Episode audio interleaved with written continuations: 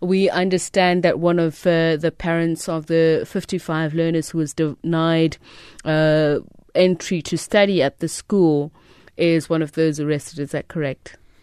Good afternoon, Tsepiso, and good afternoon to the, to the listeners. Uh, at this stage, we cannot confirm if uh, the parent the parent was the one who was uh, um, whose child was denied access or entry to, to the school, over uh, Fall School.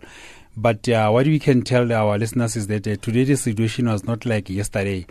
Uh, yesterday the situation was very chaotic, but today, yes, we experienced clashes between parents and uh, protesters, but uh, the police managed to quell the situation down. Mm. So, what led to this? A petrol bomb being uh, thrown at a police vehicle? Actually, we were just standing there as journalists and a group of police officers. Uh, we just saw a, a flame over or on top of the uh, police vehicle.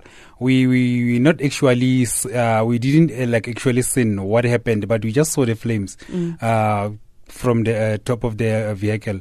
Then the, the, the, police managed to arrest several protesters. most or mainly, it was from uh, COSAS students or members. But we are not sure if they are the party who were uh, participated in this uh, petrol bomb throwing. Like we're not sure at this stage because we tried to call uh, or speak to.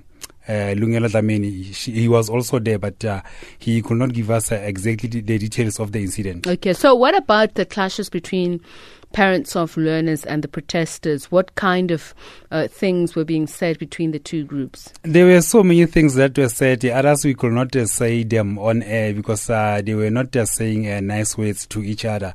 But uh, what we can say is that uh, uh, racial tensions were like uh, very flying high. on outside the premises of the school, but the words that they said, we can we, like we, won't be able to say them on on mm. on air. Yeah. All right. Thank you, Ditaba.